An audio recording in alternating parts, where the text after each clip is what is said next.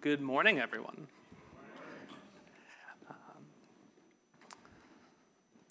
it is my delight to bring uh, the message to you this morning, um, worshiping our God in our shared faith in the Lord Jesus Christ. So, uh, as we begin, I'd like to start with a word of prayer, and then we will get into the text. Um, Heavenly Father, we are so thankful for what you have given to us. We have been blessed with knowing you, and we are blessed to know your Son, Jesus, who came into the world to save us from our sins. We thank you for this undeserved gift that could only come from you. As we consider this truth, as we consider the words of the scripture passage today, we ask that they be on our hearts and that they're on our minds and that they are on our actions as we learn more about who you are and what you have promised. We ask that we do whatever we can in response and that your Holy Spirit fills us and points us to the truth of this passage today. In Jesus' name we pray. Amen. Disunity, fear, civil unrest and uproars, conflict with close friends or family members or church members a government that doesn't seem to care much, a government, in fact, that is at odds with the church. Conflict is everywhere, and underlying all of this is worry. It may seem like I'm speaking about us today, but I'm actually speaking of the church in Philippi.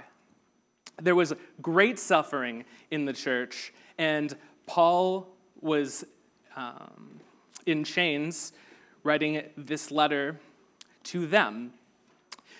And so while he's in chains, he writes that there is going to be uh, a need for joy even in their city. So I'll be reading from Philippians chapter 4, verses 4 through 9, and we'll get to see how the brothers and sisters in Philippians are, are given some wisdom from Paul as he teaches us how to endure better. So if you will turn in your Bibles to Philippians chapter 4, verses 4 through 9, we should be able, or we will, we will read it together. There should be a Bible in front of you if you don't have one, and the passage is on page 982. Again, the passage is Philippians chapter 4, beginning in verse 4. Here's God's word to us Rejoice in the Lord always. Again, I will say rejoice. Let your reasonableness be known to everyone. The Lord is at hand. Do not be anxious about anything, but in everything by prayer and supplication with thanksgiving, let your request be made known to God. And the peace of God, which surpasses all understanding, will guard your hearts and your minds in Christ Jesus. Finally, brothers, whatever is true, whatever is honorable, whatever is just, whatever is pure, whatever is lovely, whatever is commendable, if there is any excellence, if there is anything worthy of praise, think about these things. What you have learned and received and heard and seen in me, practice these things, and the God of peace will be with you. Honestly, these are not the words that I would expect to read from a man writing in a jail cell. And yet, Paul is in chains and he writes to the Philippian believers. Paul is in a situation that most of us fear ever being in. He is imprisoned. He is surrounded by guards who don't share his love for God. Yet, he has a joy that endures this trial. He's bold to proclaim the goodness of God, the gospel of Jesus Christ, the forgiveness of sins, the reconciliation to God through the crucifixion, the burial, and the resurrection of Jesus. He shares it so much so that everyone knows this message. They can't help but hear what he proclaims day in and day out. He's surrounded by both guards and prisoners.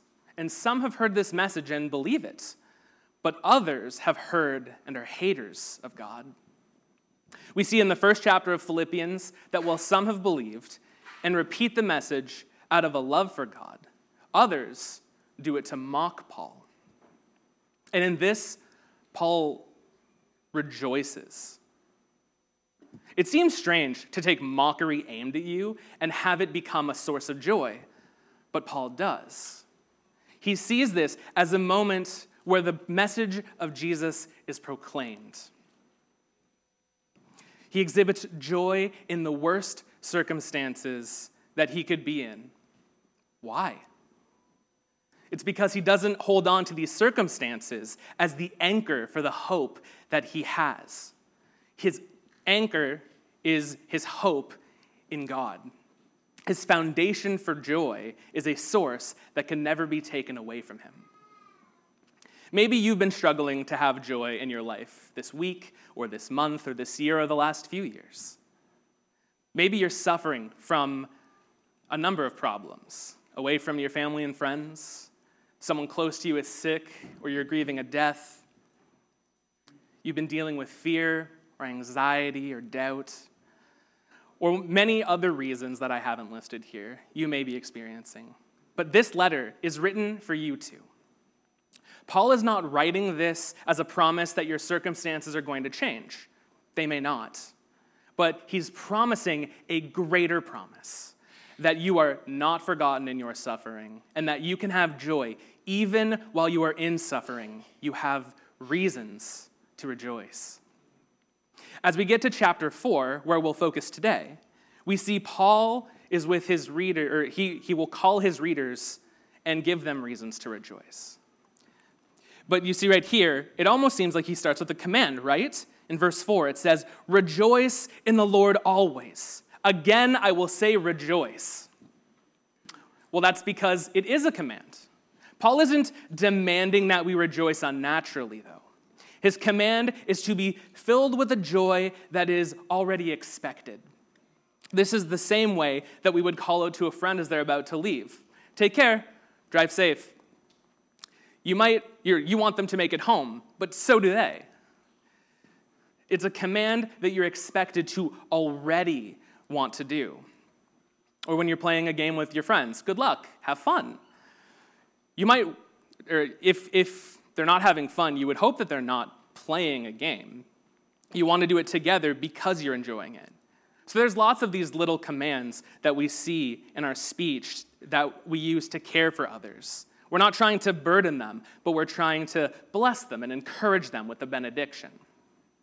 But Paul gives more than a benediction here. He's teaching us that we can have joy. Paul is actually giving us in this text four ways to rejoice in these verses. Four things that can encourage us to know God better and to have lasting joy. Here's the first one. If you would look at verse 5 with me, it says, Let your reasonableness be known to everyone. The Lord is at hand. Here we see that we can rejoice in God's nearness. No matter where you go, God is still there. No matter what you do, you can't get lost or separated from God.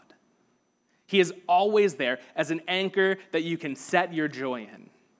We can rejoice in God's nearness. Theologians consider God to be transcendent, He is completely other. He is not dependent on any part of creation whatsoever. He is not constrained by space, nor is he confined by time.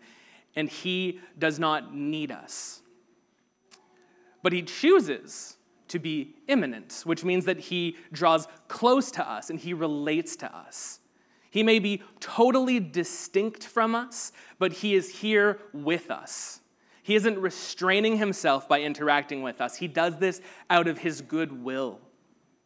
God doesn't need us, but we need God. And God joyfully relates to us the way that we need Him to relate to us. In love, He sends His Son to live with us, His Son who understands your weakness. Cast your anxieties upon him. He cares for you. He cares for you so much that he chose to live with us. The one who lived with us is the one who sympathizes with you in your time of need. And though he has ascended into heaven, he is coming back. He has not forgotten you. And that's what the second half of this passage is saying. The Lord is at hand. God is near to us. We are within his grasp. And there's a few ways that we can see God's hand at work here. The one I think most of us will immediately see is returning to chapter 3 with the return of Christ. He's coming soon. We've been given a promise that Jesus will return. It's like a race with a finish line that's so close that you can reach out and touch the end tape. We are at a time when the day is nearly within our reach. The day is drawing nearer and nearer. So we can rejoice that God is not delaying his return. Jesus is coming soon. He is at hand. He is drawing nearer and nearer as the day is drawing nearer and nearer. And in that, we can rejoice. It may not seem soon since this promise was 2,000 years ago, but we know that God has not forgotten his promise. Everything is working exactly as he's planned. He's right on schedule, and he hasn't forgot us. He hasn't forgot you. And he has left us with a guarantee that he is at hand. Another way we can rejoice in God's nearness is by the Holy Spirit as God's seal of salvation living in you. This seal of the Holy Spirit shows that you belong to God. The Holy Spirit reminds us of the finished work of Jesus Christ. He convicts you of your sins, He reveals truth to you, He guides you, He's the one who seals and secures your salvation. He leads your spiritual growth. God is close to you, dear Christians. If you have believed in the finished work of Jesus Christ, if you have been filled with the Holy Spirit, if you have had your sins covered by the blood of Christ, you have been secured. God is close to you, and He loves you dearly. He's not going to leave you to yourself, He will be with you. But He doesn't just stop at being near you. Finding joy in God's nearness through the Holy Spirit helps us to see the next way that Paul encourages us to rejoice. We can rejoice in God's protection. There's security that comes from God. He doesn't neglect us or abandon us as He draws near, He guards us, He keeps us safe. He doesn't let us go. We can rejoice in God's protection. Look at verses 6 and 7 with me. Do not be anxious about anything, but in everything, by prayer and supplication, with thanksgiving, let your request be made known to God. And the peace of God, which surpasses all understanding, will guard your hearts and your minds in Christ Jesus. God's presence is near us, and his love for us is shown through his protection. God doesn't save us and then leave us to ourselves. When you're given the Holy Spirit, you have been sealed. And not only do you belong to God, but you are protected by God personally. He won't let you go. You can have confidence that God has secured your salvation. You belong to Him. And we have a direct connection to God. As He is near us and He is here to guard us from our anxiety, we see this is the example that Paul gives in the text. The creator of the universe is here for you. There is nothing that rivals his power, so you can be assured of your safety because God is greater. If you are experiencing anxiety, then call out to God. Ask Him for His peace cry out to deliver you from your anxiety. And when you do experience that peace, whether that's now or that's later, or even in the life to come, think about him and praise him for his peace. Do not be anxious about anything. Let your requests be made known to God. Your situation may not immediately change, but your contentment with and your reliance on God is strengthened when you pray to Him. It may take a long time to realize how God is close to you and how much He is keeping you safe, but you can trust that He is directly and personally involved in your life. He knows what He's doing. God is present with you and convicting you of your sins. He is active and present, telling you the good things that He does through His word that He has given to you in this book. He is convicting hearts. And you can be assured that there's no greater companion to have by you than God, the Holy Spirit, in you. We see that God, the Father, is directly involved in protecting you too. He knows you personally, He knows your deepest fears, He knows your greatest joys, He knows every one of your sins, He knows who you are intimately and he still loves you. God protects you from yourself. You won't lose your salvation. You won't screw up his plans. You can be at peace with that. In fact, the verse tells us that God is a God of peace. The peace of God will guard you. Think of a bodyguard. Their job is to protect their clients. If you consider the President of the United States, he has an entire service of guards and they make sure that nothing happens to him. Or if you think of Paul, he is a prisoner and he is surrounded by guards, and these guards are meant to also keep him safe. He can do whatever he needs to do with full confidence that he will be protected. And God is like your personal spiritual bodyguard. So rejoice. You matter. God cares for you, and He has enlisted Himself as the one to personally watch over you. This directly personal God has drawn near to you, and He protects us, and these are reasons for lasting joy. And next, we see that we can rejoice in God's character. This is good news because God is able, and God is faithful, and God is good. And in this passage here, we've seen that He is a God of peace. And that's why we can rejoice in God's character. In fact, we can rejoice in all of God's character. Let's look at verse 8 and see the list that Paul gives us.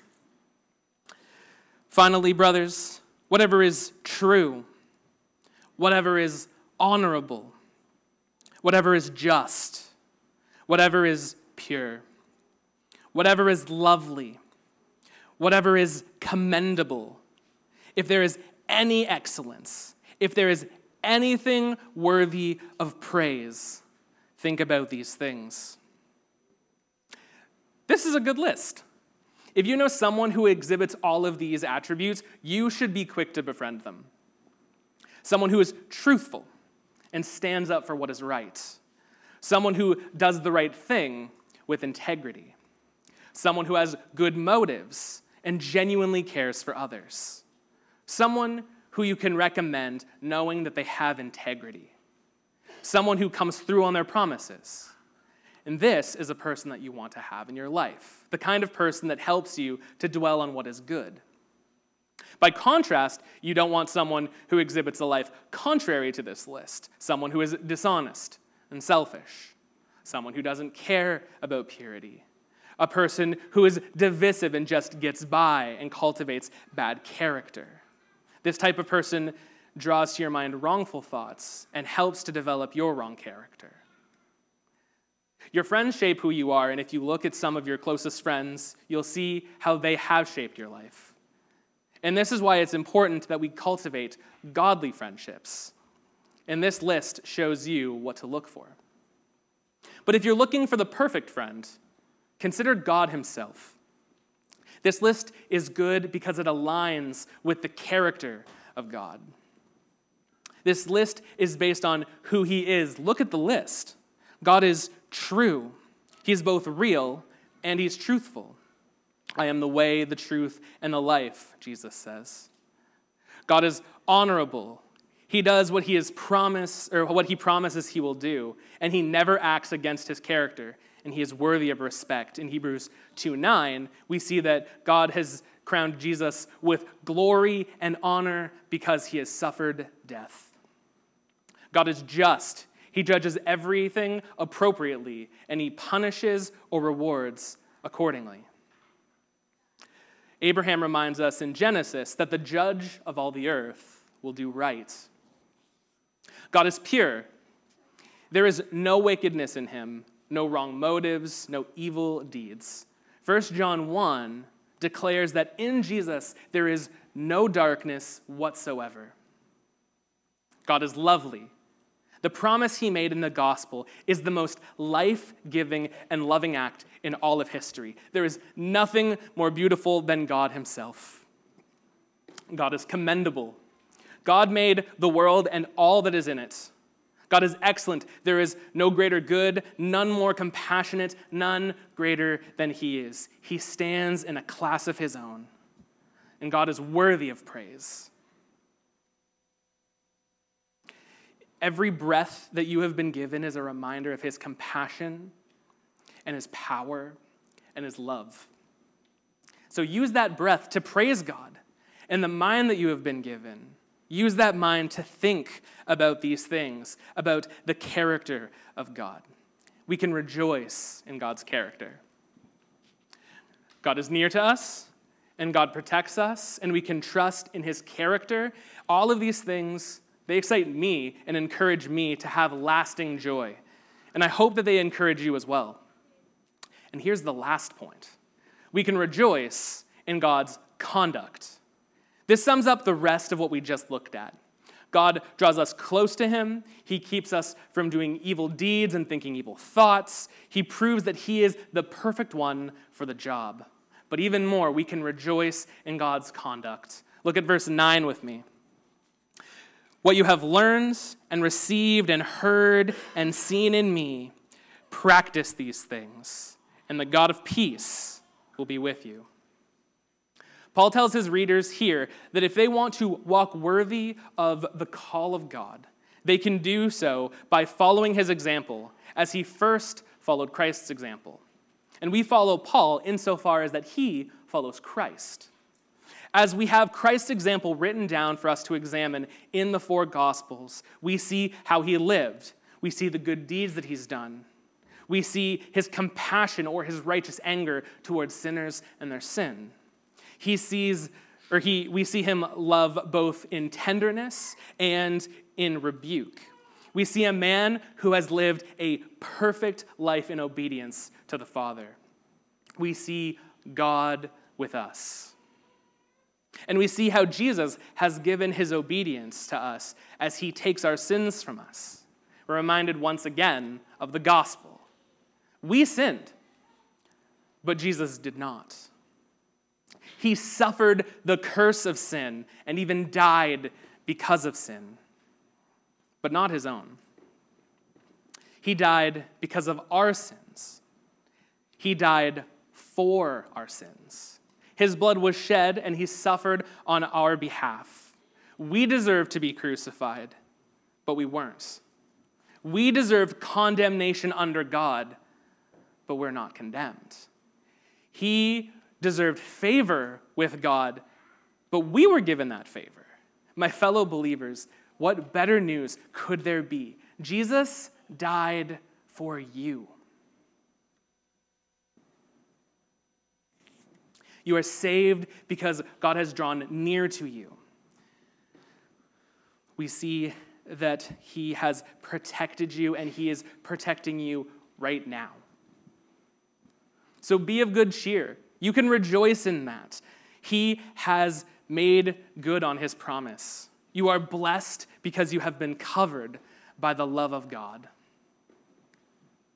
This promise isn't limited to anyone who is already a Christian.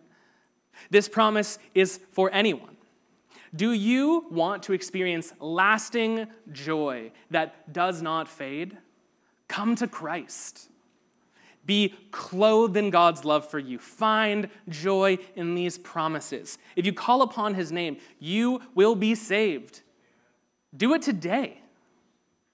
Don't wait.